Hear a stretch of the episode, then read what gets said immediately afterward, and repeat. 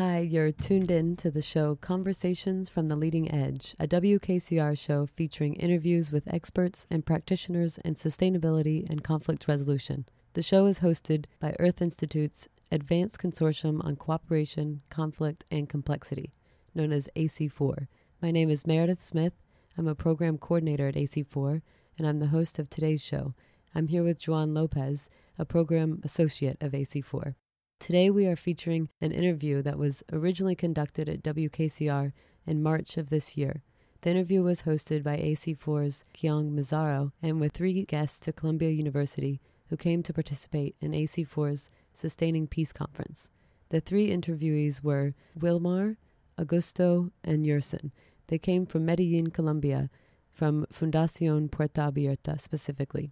Myself, Meredith Smith, will be reading the part of the interviewer, Kyong Mazzaro, and Juan Lopez will be reading the other parts in the conversation, including the parts of Augusto, Wilmar, and Yerson. Here we go with the English translation of that original interview. Good evening, I'm Kyong, and I work at AC4. In this special edition of Conversations on the Leading Edge, we have three very special invitees who are representatives of an organization based in Colombia. They are Wilmar, Yerson, and Augusto. Welcome to New York and to Columbia University. We are very excited to hear about the work you do, your vision, and the future of Puerta Abierta. Thank you, Kyong. It is a real pleasure to be here on these microphones and to be able to send this message to the community that listens to this here in the United States and elsewhere. Let's begin by saying that this project initiates as Puerta Abierta, that is under that name in the year 2014. But in reality, this is a project that initiated some decades ago in the city of Medellin. Puerta Abierta gathers up in a sole platform all the different social mobilization processes in the city, primarily those that are artistic and cultural based, to resist violence and the conflict that inhabits the city. What this means is that there are other organizations that have done their part in the past, in the 80s and 90s, so we try to pick up on the legacy of those endeavors, the lessons learned. So Puerta Abierta today serves as a platform to continue doing peace building in Medellin. Wonderful. That sounds very interesting. Earlier on today, Wilmar was telling me about the beginning of Puerta Abierta, how it all started. I think that our audience would be very much interested in hearing how the three of you met and decided to start the foundation. We know each other for some years. I met Augusto when he used to work at Medellin's City Hall in youth processes and social participatory projects. I met Yerson through processes of social and political resistance. And in the past five years, I have worked with graffiti artists in Medellin, making urban art and graffiti a viable option of life for them. Through the work we did at Graffiti de la Cinco, I met Aldo Civico. And in one of Aldo's visits to Medellin, we had a conversation around the question what would happen if more youth movements would merge and became visible in the city? So, just to put our audience in context, Aldo Civico is professor of anthropology and was the director of the Center of Conflict Resolution. Aldo is an expert in the Colombian case. He has participated in negotiations there and is an expert in political and urban violence in Colombia. Aldo is one of our main collaborators, along with Beth Fisher Yoshida, who also collaborates with Puerta Abierta in this project. Aldo introduced us to Beth last year, and we started a discussion about the importance of creating a platform to support and strengthen the different processes that are already present in the city. Then we met Yerson, and in our conversations, we came up with the idea of constructing Puerta Abierta as a platform for cultural mobilization to transform violent contexts. We refer to it as a platform because we acknowledge that in the city, just like Augusto was saying, there are many people, organizations, spaces that are already transforming violent contexts. Through graffiti, music, hip hop, breakdance, the youth of Medellin occupy spaces other than the violent ones that exist in the city. To be able to transform violent contexts, we know that we not only have to tackle direct violence, things like homicides, etc., but to also think about both structural and cultural violence, which also must be tackled. When we talk about cultural mobilization, we are referring to something we have been doing historically During the 80s, Medellin resisted the phenomenon of direct violence, which was a product of narco trafficking. And in the 90s, it was through the arts, through music, through salsa, through theater, that the city recuperated from vast violence. In 2009, a year in which violence escalated to its highest peak, again it was through music, through hip hop, that the city resisted. Historically speaking, every time that Medellin is hit by a cycle of violence, the city resists with processes of peace building. That is what Puerta Abierta strives to recuperate. Very interesting. I love how you use the idea of cultural mobilization. Why don't we talk about this in relation to your visit to New York and Washington? Yerson, can you tell us about your experience and the group's experience in Washington and the why of Puerta Abierta's visit to the U.S. and its role in cultural mobilization in Colombia? We were able to make visible our biggest concern during our visit to Washington. We were in Washington to denounce the illegal recruitment practices that the military forces have historically been doing in Colombia. These practices have been violating human rights and certain international pacts that Colombia has agreed upon. We had meetings with Representative Jim McGovern, with the State Department, with the Congress Human Rights Commission, with WOLA, and with the Institute for Peace. We wanted to take this conversation to the global stage, and taking advantage of the political scenario that Washington provides, we were able to make visible the irregularities that the Colombian state has been overseeing. So why are we here? When they first told us about this trip, we saw an opportunity to make our political and social construction visible outside of Colombia. Just like Wilmer and Augusto have said, we strive to merge the different paths of social resistance that we have all been building individually in the city and in Colombia. Wilmer has done it through art, through graffiti and hip hop. In terms of social and political participatory processes and social mobilization, the expert is the youngest of the group, Augusto. My work has been related to the anti military movement and to the movement of objection of consciousness in relation to war, with the objective of constructing peace. We also wanted to come up with an articulated uh, strategy to merge all of our experiences, our discourses, and our methodologies to resolve conflicts, to educate. Can you elaborate a little on that? It was difficult to think that our denouncement was ever going to be heard. But we found that there is a real interest to know about this matter. There is a real interest to obtain more knowledge about what will happen in Colombia in face of a period of post-conflict. So we saw that the international eyes are placed upon Colombia. We had the opportunity to shed light on the reality that the poor youth have to face in our country. Here in New York, we presented our strategies for conflict resolution. In doing this, we were able to show what, as human beings, we have individually been able to contribute to conflict resolution. We were also able to make visible our dearest experience, Convidarte. This event took place in the neighborhood of Alta Vista two years ago. The roots of this event lay in the assassination of Christy, Julian, a kid for whom there is much memory and resistance. Our objective today is also to tell the story of many others that have also experienced the effects of war, both as victims and, and as victimizers. Lately, we evidence that more victims have had to raise in arms to defend their territories from violence and conflict. We also had the opportunity to get to know other forms of conflict resolution that we thought were very different from ours. But during our debrief after the conference yesterday at Columbia about strategies and methodologies for conflict resolution, we noticed that we have been doing some of these things in our city. It is interesting that you place special emphasis in the individual experience and about the different ways to build upon current processes of social and cultural mobilizations that are being conducted by youth in distinct levels of society in this sense, I think it has been very interesting for you guys to be in Washington, given that the major focus there is on international politics and the peace process in a higher level. I would like to know how do you discuss the difference between the micro and the macro? How can this be integrated to the experience of social transformation?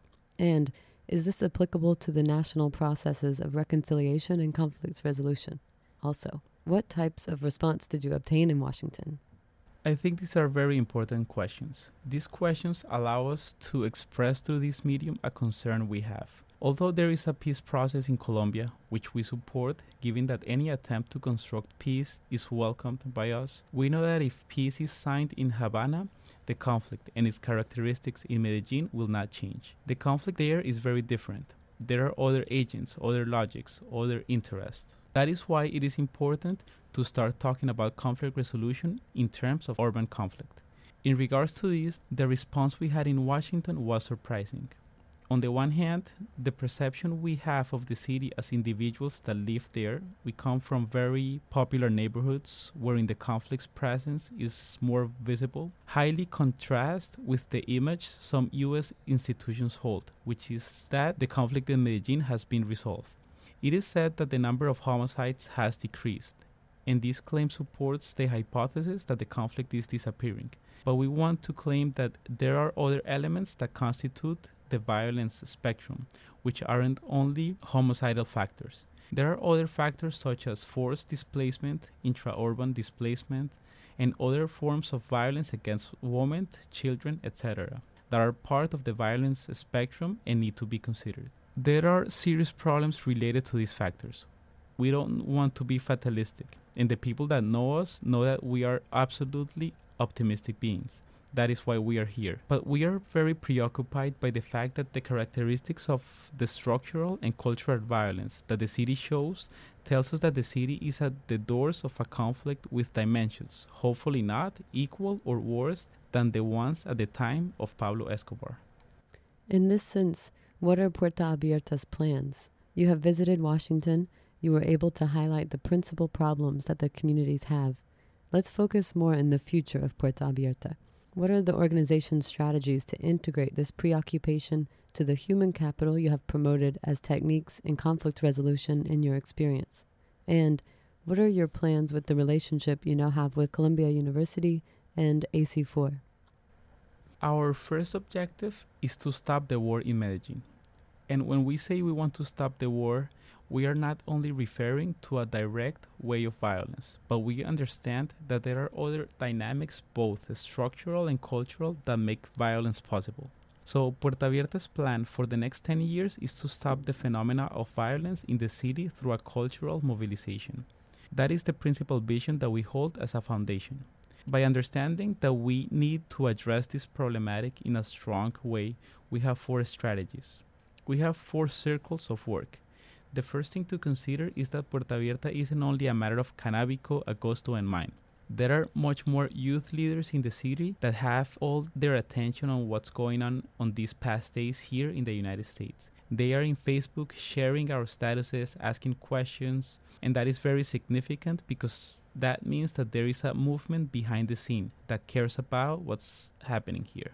So we have four strategies. The first is a political transformative strategy. We are now forming a school for political formation. Our idea is that if we prepare better for political leaders in the next years, we can be absolutely certain that the city will change, hence our political formation process. We are doing this with the support of Columbia University and the Antioquia University in Medellin.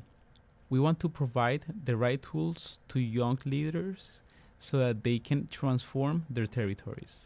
The second is a cultural mobilization. As we have said, there are many processes, events, and people existing prior to Puerta Abierta, all of whom have placed resistance to violence and have generated distinct ways of life for the most vulnerable youth of the city. You might ask, what's needed besides this?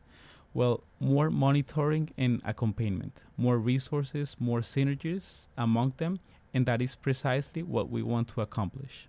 Our third strategy is to generate knowledge.